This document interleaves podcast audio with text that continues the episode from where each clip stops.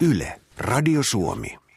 Mutta nyt olemme perjantaisen uutispuntarin parissa. Täällä vieraina on tällä kertaa nuoria. Henrik Vuornos, nuorisovaltuustojen liiton varapuheenjohtaja ja kokoomuksen kaupunginvaltuutettu Espoosta. Tervetuloa. Kiitos.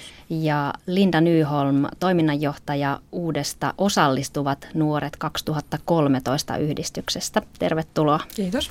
Tuossa äsken kuulimme Oulu Areenasta muun muassa teollisuusneuvos Jorma Terentiefin terveisiä nuorten, nuorten työnhausta ja, ja, ja asemasta työmarkkinoilla. Siinä Jorma Terentief sanoi, että nuoret ovat työnhaussa ihan yhtä hyvässä asemassa kuin, kuin vanhemmatkin.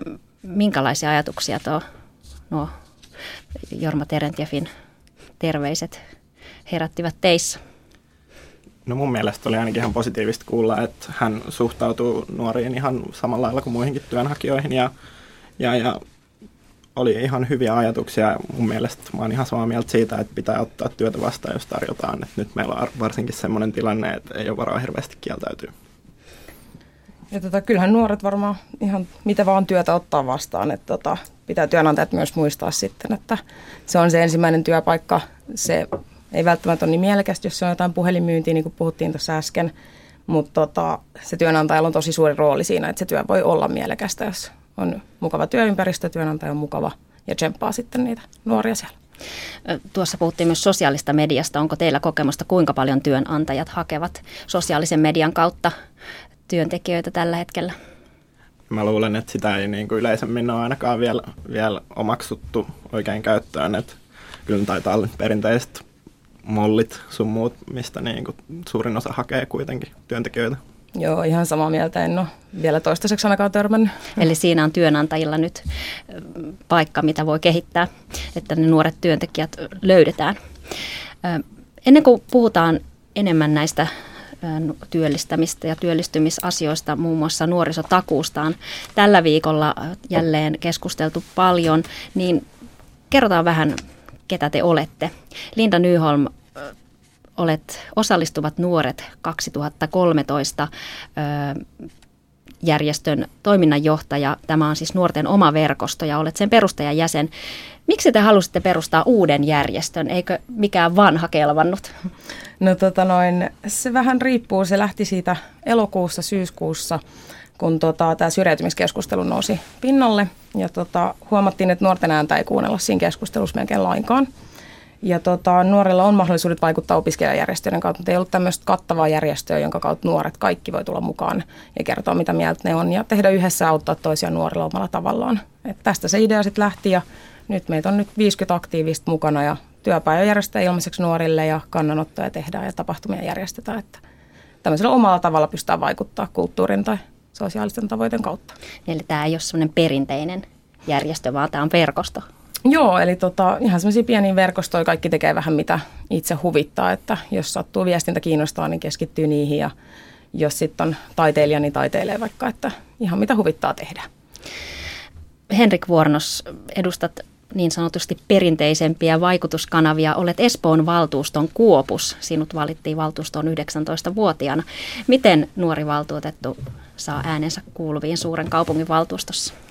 No, meillä on ainakin valtuustoryhmässä otettu tosi hyvin vastaan, vastaan ja kuunneltu, että tavallaan olemalla aito ja oma itsensä, niin saa kyllä viestin hyvin perille, että se on ehkä se, ettei lähde, lähde leikkimään mitään suurta poliitikkoa, vaan on oikeasti oma itsensä, niin silleen saa viestin parhaiten perille. Eli alku on ollut lupaava. No kyllä ainakin tuntuu, että on saanut painettua kädenjäljen ihan oikeasti asioihin ja, ja muut suhtautuu positiivisesti yli puoluerajojen. Toimit myös Nuorisovaltuustojen liiton varapuheenjohtajana. Minkälaisia viestejä Suomen nuorisovaltuustoilta tulee? Kuullaanko nuorten mielipiteitä tarpeeksi kunnissa? No meillä on hyvin erilaisia kuntia tässä maassa. On, on todella hyviä esimerkkejä, missä nuorten ääni kuuluu kunnassa vahvasti päätöksenteossa ja sitten on kuntia, joissa esimerkiksi on mitään tämmöistä nuorten kuulemiskanavaa ollenkaan, ollenkaan mutta keskimäärin tilanne on mennyt koko ajan positiivisempaan suuntaan ja nyt suurissa kaupungeissa, kaikissa paitsi Turussa on tällä hetkellä jonkin sortin nuorten kuulemiskanava ja toivottavasti sitä kautta nuoret saa myös oman kädenjälkensä sinne päätöksiin ja sen nuorten äänen kantamaan myös siellä oikein päätöksenteon joukossa. Niin nuorisolakikin säätää, että nuoria on kuultava heitä koskevissa asioissa ja otettava mukaan heitä koskeviin päätöksiin. Toteutuuko mielestänne tämä laki tällä hetkellä Suomessa? No tota noin, musta tuntuu, että nuorille ei tiedottaa riittävästi tai opeteta niitä ymmärtämään, että miten muulla tavoin voi vaikuttaa kuin poliittisesti. Että tämmöinen traditionaalinen poliittinen vaikuttaminen on, kuulostaa nuorille siitä, että se on ainut kanava. Ja tota, nuori ehkä kuunnellaan tiettyyn pisteeseen, mutta en sit osaa sanoa, että kuinka paljon se menee sitten siihen itse päätöksentekoon. Et tota, niin, että pitäisi olla enemmän tämmöistä sosiaalista ja kulttuurista vaikuttamista. Kanava, jossa muu, muutkin kuin opiskelijat ja opiskelijakunta pystyy sitten vaikuttaa. Et, tota. Tota, kuullaan ja ei kuulla, kuulla, että se tietysti riippuu kanavista. Mä oon ehkä vähän, vähän eri mieltä, mieltä tosta, että kyllä se en, en yhtään väheksy näitä perinteisiä kanavia. Esimerkiksi puolueiden nuorisojärjestöt on erittäin hyvä paikka vaikuttaa, vaikuttaa politiikkaan ja myös, myös jokseenkin helppo, helppo kanava lähteä mukaan. Mutta sitten tietysti pitää olla mahdollisuuksia vaikuttaa esimerkiksi koulussa omaan lähiympäristöönsä ja näin, että siinä on niinku kaksi puolta, on edustuksellinen ja sitten on tämä tavallaan matalan kynnyksen vaikuttaminen, missä vaikutetaan ihan omaan lähiympäristöön ja siihen elinympäristöön vieressä. Eli Linda, ymmärsinkö oikein, että, että nuoret haluavat myös muita kanavia kuin ne perinteiset, esimerkiksi puoluepoliittiset tai opiskelijajärjestökanavat? No, puoluepoliittisesti pystyy vaikuttaa tiettyyn pisteeseen, mutta tota noin, ei kaikki vaan yksinkertaisesti kiinnosta politiikka välttämättä. Voi kiinnostaa, että se on sun, koskee sinua, mutta ei, ei henkilökohtaisesti minuakaan ei kiinnosta ehkä joku insinöörin tehtävät. Niin se, että mun pitäisi siihen perehtyä ja se olisi mun ainut kanava, minkä kautta vaikuttaa, niin tuntuisi inhottavalta. Et tota, pitää kyllä niin kuin tiedottaa peruskoulusta asti jo, että miten pystyy vaikuttaa muutenkin ja että se on suuri se sosiaalinen kulttuurinen vaikuttaminen tapa. Jopa sosiaalinen vaikuttaminen voi olla niin kuin paljon tärkeämpi kuin poliittinen vaikuttaminen. Et kun se menee sitten se sosiaalinen vaikuttaminen sen poliittisen päätöksentekoon, niin Joo, tota, mä, en, mä en usko, tota, että nuoria ei kiinnosta politiikka, kun vähän avataan käsitettä politiikka, niin sieltä tulee niin. oikeasti niin läheltä arkea ja koskevia juttuja, että ne kiinnostaa ihan jokasta. jokasta että ehkä siinä kanssa pitäisi heittää palloa vähän päättäjille, että että pystyttäisiin tuomaan sieltä arjen kautta niitä esimerkkejä ja kertoa vaikka, että miten niin kuin isot päätökset vaikuttaa johonkin ihan perusjuttuihin. Siis mä oon ihan samaa mieltä ton kanssa, mutta tota, musta tuntuu, että se ongelma voi olla siinä peruskoulussa, kun opetetaan vain poliittista järjestelmää, mm. eikä opetella, opeteta nuorille sitä ihan täysin, että miten se sun ostos sieltä kaupasta voi vaikuttaa tai kuinka tärkeät ne asiat suhun on. Mutta semmoinen, että kiinnostaisi poliittinen järjestelmä, se ei mun mielestä ole, että, että niin kuin se käsite mm. politiikka-sanasta pitää muuttaa. Uutispuntarin vieraina ovat ö, osallistuvat nuoret järjestön toiminnanjohtaja Linda Nyholm ja, ja Espoon kaupunginvaltuutettu Henrik Vuornos. Ennen kuin jatketaan nyt näistä ja päästään oikein kunnolla viikon uutisaiheisiin, niin liikennetiedot.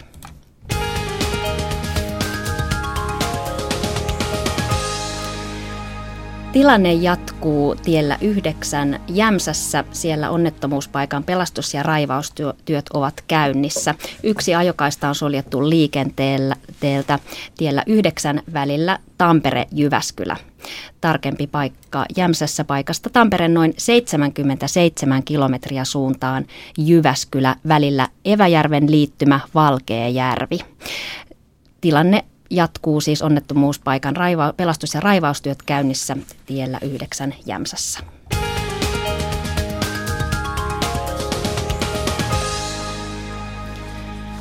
Ajantasassa jatkuu uutispuntari. Vieraina ovat siis Henrik Vuornos ja Linda Nyholm. Nyt pureudutaan näihin tämän viikon uutisiin. Tämänpäiväisessä aamulehdessä EK-toimitusjohtaja Jyri Häkämies ehdottaa työhön otettavan nuoren koeajan pidentämistä lähes vuoteen.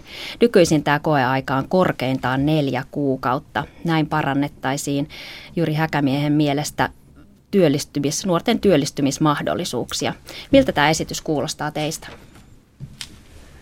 Mun mielestä se kuulostaa ihan lähtökohtaisesti siltä, että Suomessa on aika vaikea, vaikea keskustelukulttuuri näistä asioista. Joudutaan etsiä tuommoisia aika erikoisiakin keinoja, keinoja sen tavallaan työllistämisen kynnyksen laskemiseksi. Mä en pidä tota, tota ollenkaan hyvänä juttuna, että esimerkiksi venytettäisiin venytettäis aikaa sinne vuoteen, vaan itse, itse mieluummin tekisin esimerkiksi töitä vähän matalammalla palkalla, mutta silleen, että mulla on varmuus siitä, että mun työpaikka säilyy eikä mua voida irtisanoa vaikka päivävaroitusajalla. Et mieluummin, mieluummin lähtisin etsiä näitä jotain muita keinoja kuin sitä koeaikaa venyttää. Eli et sulkisi pois sitä, mitä on tässä jo aiemmin ehdotettu, että nuoret, nuorilla työntekijöillä olisi vähän matalampi aloituspalkka? No ei se välttämättä tarvitse liittyä nuoriin, vaan ihan siihen kokemukseen, että tota, minkä verran on tehnyt töitä. Että ihan sama, sama juttu se on kaikenikäisissä. Tietysti nuorille ehkä useimmin on vähemmän kokemusta, mutta, mutta sitähän tehdään käytännössä tällä hetkellä, että pidetään pitkään harjoittelupalkoilla ja, ja näin, että se vaan sitten legimitoisi sen, mitä tällä hetkellä käytännössä harrastetaan. No tota, en mäkään tota, pidä tuosta vuoden koeajan pidentämisestä, että kyllä siinä neljän kuukauden aikana pitäisi selviä, että oliko sopiva työntekijä, sulautuuko hyvin sinne ympäristöön vai ei. Ja tota, kyllä se nuorikin varmaan sen aikana osaa päättää, että onko tämä mieluinen paikka minulle ja opinko riittävästi täältä. Aiemmin tällä viikolla saatiin nuorisotakuun onnistumisesta ensimmäisiä tuloksia. Kerrataan nyt vielä, jos jollekin on epäselvää. Nuorisotakuu on siis tämän vuoden alussa voimaan tullut uudistus, joka lupaa kaikille alle 25-vuotiaille työttömille nuorille ja alle 29-vuotiaille vasta valmistuneille koulutustyötä ja harjoittelupaikan kolmen kuukauden kuluessa työttömäksi joutumisesta. Nuorisotakuu ei näiden ensimmäisten tulosten mukaan ole ollut mikään menestystarina. Nuorisotyöttömyys on itse asiassa hieman kasvanut vuoden takaisessa ja nuorten työttömyysaste on lähes 25 prosenttia. Ja lähes kolmannes nuorista on nuorisotakuun ulkopuolella. Yllättivätkö nämä ensimmäiset tulokset teitä? No mua ei ainakaan yllättänyt ihan hirveästi, että sen on tuolta kuntakentältä aistinut, että nuorisotakuu ei tule toteutuu nykyisellään, nykyisellään toimilla, että siihen tarvitaan jotain uutta ja rohkeutta kokeilla jotain uusia keinoja esimerkiksi just nuorten työllisyyden parantamiseksi. Mun mielestä se oppisopimuskoulutus, mitä on tässä pyöritelty, on hyvä vaihtoehto, mutta sitä pitää tehdä, tai se, siitä pitää tehdä semmoinen, että se on tavallaan kannattava molemmille osapuolille. Et nuori saa siitä irti ja työnantajalle ei koidu siitä ihan hirveät taakkaa. Linda, yllättivätkö nämä ensimmäiset tulokset sinua? No ei ne sinänsä yllättänyt ja tässä on mennyt niin lyhyt aika vielä, mutta tota, musta tuntuu, että siinä nuorisotakuus vielä piilee se ongelma, että ketä ne yrittää tavoittaa. Että kun sillä yritetään ehkäistä sitä syrjäytymistä ja parantaa sitä syrjäytymistä samaan aikaan, ja kun syrjäytyminen itsessään on jo niin abstrakti, niin, niin kuin, sitä ei tiedetä, mitä senkään sisällä piilee, niin kaikkea ei voi tehdä samaan aikaan yhdellä paketilla ja tarjosta kaikille. Et pitää sitä vähän niin kuin jakaa paketti, katsoa, että missä ne ongelmat piilee ja kuka tarvii mitäkin. Niin, suuri osa nuorista ei tunne oikeuksiaan työllistymisessä ja koulutuksessa kuului uutisotsikko tänään, joka liittyy tuohon Oulu Areena, Oulun nuorten areen, areenaan. Muun muassa byrokratia ja eri toimijoiden yhteistyön toimimattomuus estävät takuun toteutumista. Mikä käsitys teillä on? Kohtaavatko nämä tarjotut palvelut ja nuorten tarpeet? Mun mielestä ei ainakaan kohtaa, että se nuorten työelämätiedot on tosi hataralla pohjalla, pohjalla peruskoulun jälkeen. Mun mielestä olisikohan niitä käsitelty yhdellä tunnilla, jos sattuu sen ole kipeä, niin loppuelämä on vähän ajolla, ajolla että tota, ei mun mielestä ei kohtaa tällä hetkellä. Ja, ja nyt kun mietitään, että tällä nuoresta ehkäistäisiin syrjäytymistä, niin eihän ne meidän oikeat syrjäytyneet ole siellä työttömyystilastoissa, vaan ne on siellä, jotka ei ole edes ilmoittautunut työttömiksi työnhakijoiksi, joten se ei tavoita myöskään niitä.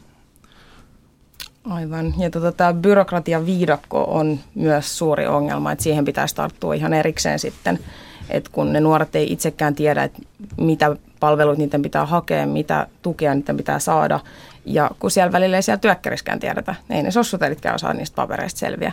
Että täällä pitää selventää, niitä rakenteita pitää katsoa, että missä mättää ja mikäkin, miksi ollaan järjestelty tämmöinen, että, että sossuteritkään ei tiedä, miten toimia. Niin ja ne on tiukkoja ne säännökset, että heidän pitää noudattaa niitä ja ne eivät Aivan. jousta ehkä niiden henkilökohtaisten tarpeiden ja ongelmien mukaan.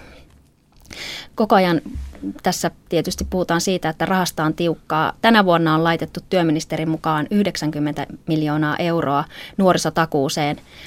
Onko mielestänne tämän nuorisotakuun onnistuminen pelkästään rahasta kiinni vai mitä muuta tarvitaan kuin rahaa? No ei ole pelkästään, pelkästään rahasta kiinni, että se on tietysti pitkälti myös asenteista ja, ja, ja nuorten omasta käyttäytymisestä kiinni, että miten, miten tähän tartutaan tähän ongelmaan, mikä meillä on. Tota, se tuohon työkkäriin ehkä vielä liittyen, että meillä on semmoinen tilanne, että aina työn vastaanottaminen ei ole kannattavaa. Ja, ja se on mun mielestä yksi suurimpia ongelmia myös tästä nuorten kohdalla, että, että jos tukia saa muutama sen vähemmän, mitä saisi, kun kävisi töissä, niin ei se kannusta työntekoon ja mun mielestä siinä on ongelma, mihin pitäisi puuttua. Resursseja aina tarvitaan, on tärkeintä, mutta pitää miettiä myös, että miten niitä resursseja sitten käytetään, että mihin niitä laitetaan ja että eri tahot pitäisi tehdä vahvaa yhteistyötä. Että se nuori ei joudu menemään eri paikkaan puhua siitä työstä ja eri paikkaan puhumaan siitä elämäntilanteesta. Että olisi vaikka yksi henkilö, joka olisi tietoinen tästä koko, koko niin kuin elämäntilanteesta ja katsotaan, niin kuin, että miten me päästään siitä eteenpäin. Kun että pitää kertoa kolmen kuukauden välein eri henkilölle ja ne ei keskustele keskenään, niin ei se siitä oikein etene mihinkään tämä eri sektoreiden keskustelemattomuus on varmaan yksi suurimpia ongelmia kunnissa ja, ja valtion puolella, että et ihan käsittämätöntä, että meillä on ihan hirveästi tyyppejä, jotka tekee töitä nuorten parissa, mutta ne ei kommunikoi keskenään ja jos mm-hmm. ne saataisiin kommunikoimaan keskenään, niin meillä on todennäköisesti huomattavasti vähemmän ongelmia. Ja se kuulostaa jopa vähän näiden niukkojen resurssien tuhlaukselta. Nimenomaan. Aivan. Mitä te ajattelette, minkälaisia väyliä työllistyä tai kouluttautua nuoret itse haluaisivat lisää. Nythän nämä kaikki ehdotukset tulevat sieltä jostain ylemmältä taholta. Onko esimerkiksi tämä oppisopimuskoulutus sellainen, että tätä pitäisi laajentaa merkittävästi? Nythän se on nuorimmassa ikäryhmässä todella pientä se oppisopimuskouluttautuminen. No, tota noin, oppisopimuskoulutushan on suunniteltu alun perin aikuisille. Et se on tosi haastava. Se ei välttämättä ole semmoinen, mihin jokainen haluaa hyppää siinä 15 vuotiaana, kun pääsee peruskoulusta. Et pitäisi olla sellaisia malleja, jotka sitten tukee myös sitä nuorta. Esimerkiksi Vantaalla on otettu tämmöinen tuettu oppisopimuskoulutus, missä sitten nuorisotyöntekijät katsoo jokaista näkökulmaa. Eli puhutaan niistä asunto-ongelmista, niistä mielenterveyden ongelmista, siitä koulutuksesta ja sitten se nuori pystyy ihan tosissaan keskittyä siihen työntekoon ja oppia sieltä. Sen ei tarvitse yksin sitten kohtaa näitä kaikkea samaan aikaan. Et pitää niin kuin kehittää näitä oppisopimuskoulutusmalleja jo – Mm. Ja tota, Suomen yrittäjät oli ehdottanut tämmöistä koulutussopimusta, missä sen sijaan, että se nuori olisi työntekijä, se on opiskelija ja oikeutettu opintotukeen siinä samalla. Ja pääsiäisesti käy töissä eikä käy koulussa. Ja tota, tämmöinenkin mekanismi voi, että pitää kehittää vähän erilaisia. Ei voi olla yhtä mallia kaikille.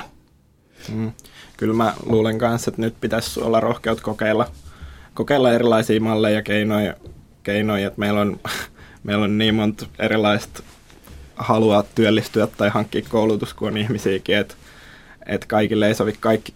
Mutta näkisin, että se oppisopimuskoulutus voisi olla semmoinen, mikä, mikä ratkaisisi osan, koska meillä on paljon semmoisia tyyppejä, joita ei kiinnosta yhtään istua tuolla koulun penkillä. Ja sitten se, että pääsee tekemään sitä ihan oikeat työtä ja saa, saa vielä ehkä jotain korvausta siitä, niin mä luulen, että se voisi olla semmoinen, mikä motivoisi ainakin osaa nuorista. Niin nythän se ongelma on se, että yrittäjät sanovat, varsinkin pienyrittäjät, että se on liian kallista, kun tälle koulutettavalle on maksettava työehtosopimuksen mukainen palkka. Niin tässähän nyt pohditaan sitä, että just niitä erilaisia malleja siinä, että, että voisiko sitten olla maksamatta ainakin aluksi sitä ihan täyttä palkkaa sille koulutettavalle. Voisitteko te No juuri tässä, mitä mainitsin aikaisemmin, tämä koulutussopimus, niin siinä olisi kyse siitä, että nuori saa opintotukea ja yrittäjä maksaa tietyn pisteeseen korvausta ja oppilaitos sitten saa valtionosuuden maksettua sen nuorelle, että kaikki on siinä pelissä mukana mm. yhdessä. Mm. Se kuulostaa kyllä ihan, ihan järkevältä mallilta, että mun mielestä ei voi olettaa, että saa täyttä palkkaa, jos ei ole tavallaan yhtään osaamista silloin, kun aloittaa sen oppisopimuskoulutuksen ja silloin ehkä just joku tämmöinen ratkaisu voisi olla hyvä. Tällä viikolla on ainakin ajantasassa pohdittu myös näitä kesätöitä, mitkä olivat esillä tuossa alussakin tai ennen tätä uutispuntaria Oulun osuudessa. Kesätöitä ei tänäkään vuonna riitä läheskään kaikille, jotka niitä haluaisivat. EK toivoo, että lisäystä tulisi kesätyöpaikkoihin yrityksissä, mutta SAK arvioi, että kesätyöpaikkoja on tarjolla selvästi vähemmän kuin viime vuonna. Kunnat, jotka ovat iso työllistäjä, nuorten kesätyöllistäjä, niin tarjoavat suurin piirtein yhtä paljon töitä kuin, kuin viime vuonna. Mutta onko teillä itsellänne kesätöitä? Mä lähden armeijaan tuossa heinäkuussa, että mä en kerkeä tehdä, tehdä oikein kesätöitä. Joo, on jo kesätyö onneksi saatu, että kahden kuukauden siinä, niin elokuulle pitää vielä sitten löytää jotain. Mutta eiköhän se onnistu. Julkisuudessa puhutaan paitsi näiden töiden puutteesta myös siitä, että nuoret eivät osaa hakea töitä tai ovat passiivisia työnhaussa. Mikä on teidän oma kokemuksenne? No ei ainakaan kaikilta osin pidä paikkaansa, että mä tiedän nuoria, jotka on hakenut yli sataa työpaikkaa kesäksi, kesäksi ja ihan oikeasti niin kuin haluaa tehdä täysillä töitä, kunhan vaan saisi sais jostain jostain. Mä itse itse pohtinut aina välillä, kun on ollut kesätyöpaikat tiukassa, että kavereiden kanssa voisi perustaa tämmöisen kesäyrityksen, jolloin voisi esimerkiksi tarjota aitojen maalaamista, nurmikon leikkaamista, tämmöistä ja työllistää, työllistää itsensä, mutta se, se on niin vaikeaa perustaa tavallaan yritys esimerkiksi kolmeksi kuukaudeksi. Joten se idea on sitten karjuutunut siihen, mutta siinä voisi olla yksi semmoinen aika siisti malli, miten nuoret voisivat työllistää itse itseänsä kesällä. Niin, eli siinäkin byrokratiaa pitäisi vähentää. Ehdottomasti. Tota, en kyllä ole nähnyt passiivisuutta työn hakemisessa, että niitä tuhansia hakemuksia menee ihan jatkuvasti ja varmaan senkin takia työnantajille kestää niin kauan lukea ne läpi ja tota, laittaa sitten minkäänlaista vastausta, mutta pitää myös miettiä sitä, että on, on jotkut nuoret, jotka yksinkertaisesti ei pysty vielä kykenemään menemään sinne töihin, että niihin pitäisi myös sitten niin kuin tarttua, että tarjoaa niille sitä tukea, että joku päivä ne voi mennä sinne ja voi hakea, mutta ihan niin kuin passiivisuutta niin ei ole kyllä näkynyt. Kuinka tärkeitä ovat ne ensimmäiset kokemukset työelämästä? Muistatteko itse ensimmäiset kokemukset kesätöistä? Kyllä mä sanoisin, että se on tosi tärkeä juttu, että saa sen ekan kosketuksen, koska sen jälkeen on paljon helpompi saada myös jatkossa töitä ja työnantajan helpompi ottaa töihin, niin jos ei tule ihan ensimmäisen työpaikkaansa. Et mä itse olin samassa, samassa paikassa ekan kerran kesätöissä, missä olin ollut ysiluokalla TET-harjoittelussa, että sitä kautta sain, sain kesätyöpaikan ja tietty varmasti työnantajan kynnystä vähän madalsi se, että se tunsi mut jo sieltä työelämään tutustumisesta. Se ensimmäinen kokemus on niin tosi tärkeä ja se työnantaja pitää myös käyttäytyä sen mukaisesti ja innostaa sitä nuorta. Mulla taisi olla ensimmäinen työpaikka puhelinmyyjänä ja tota noin, siitä olisi varmasti huonot kokemukset jäänyt, jos se olisi ollut niin hyvä työnantaja. Et se vaikuttaa se työympäristö tosi paljon siihen työtä, että pitäisi pitää tämä mielessä. Uutispuntarin vieraana ovat Linda Nyholm ja, ja Henrik Vuornos. Hypätään täältä Suomesta tuonne ulkomaille, Ruotsiin. Tällä viikolla Tukholman esikaupungeissa nuorisojoukot ovat mellakoineet viime yönä jo viidettä yötä peräkkäin ja poliisi on ottanut kiinni kiinni kymmeniä ihmisiä ja siellä on poltettu autoja ja yritetty polttaa poliisiasemaa ja kahta koulua. Millä mielin te olette seuranneet Tukholman tapahtumia? Mä oon ainakin ollut aika todella hämmentynyt, että käsittämätöntä, että voi tapahtua jotain tämmöistä. Ja, ja mä olisi mielenkiintoista tietää, mistä tämä niin oikeasti kumpuu, tämä väkivaltainen käytös ja riehuminen siellä ympäriinsä. Että ei niin kuin, mulle ei ainakaan itselle tule ihan heti mieleen semmoista syytä, miksi mä lähtisin polttaa autoja kaduille. No tota noin, seurannut jonkin verran, ja jos katsotaan tänne Suomeen, niin en mä näe itse ainakaan henkilökohtaisesti, että olisi vielä er, niin, kuin niin vakavaa ongelmaa.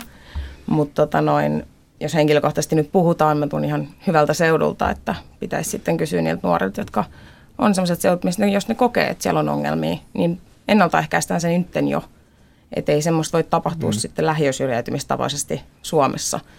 Ja tota, ei keskustella niistä ongelmista sitten, kun se on jo ongelma. Niin, täällä Suomessa on, on vakuuteltu, että meillä ei ole tämmöisiä ongelmia ja näin pitkälle kasaantuneita, kasaantuneita ongelmia, mutta sitten joissain puheenvuoroissa taas sellaista lievää epävarmuutta tulevista vuosikymmenistä on havaittavissa. Oletteko te samaa mieltä tutkijoiden kanssa, että ei tässä syytä huoleen vai pitäisikö sitten tarttua johonkin ongelmiin vähän reippaammin, ettei ajauduta sinne samaan Totta kai. pisteeseen? Tarttuu mun mielestä semmoinen asia, mikä nyt ehkä pitäisi nostaa pöydälle, on maahanmuuttokeskustelu ja semmoinen maltillinen näkökulma siihen, että meillä aika pitkälti ääripäät keskustelee maahanmuutosta, jossa on oikeasti ongelmia, jotka pitäisi ratkaista, mutta suuret tavallaan keskilinjan perinteiset puolueet ei ole oikein uskaltanut ottaa niitä käsittelyyn, koska ne ole poliittisesti hirveän helppoja juttuja. Niin maahanmuuttokeskustelu on osa tätä asiaa, mikä, mikä oikeasti ehkä pitäisi taas nostaa pinnalle ja tuoda sinne mukaan ne maltilliset näkemykset. Niin se ehkä puuttuu se maltillinen näkemys kokonaan tästä, tai ainakin suurelta osin suomalaisesta keskustelusta.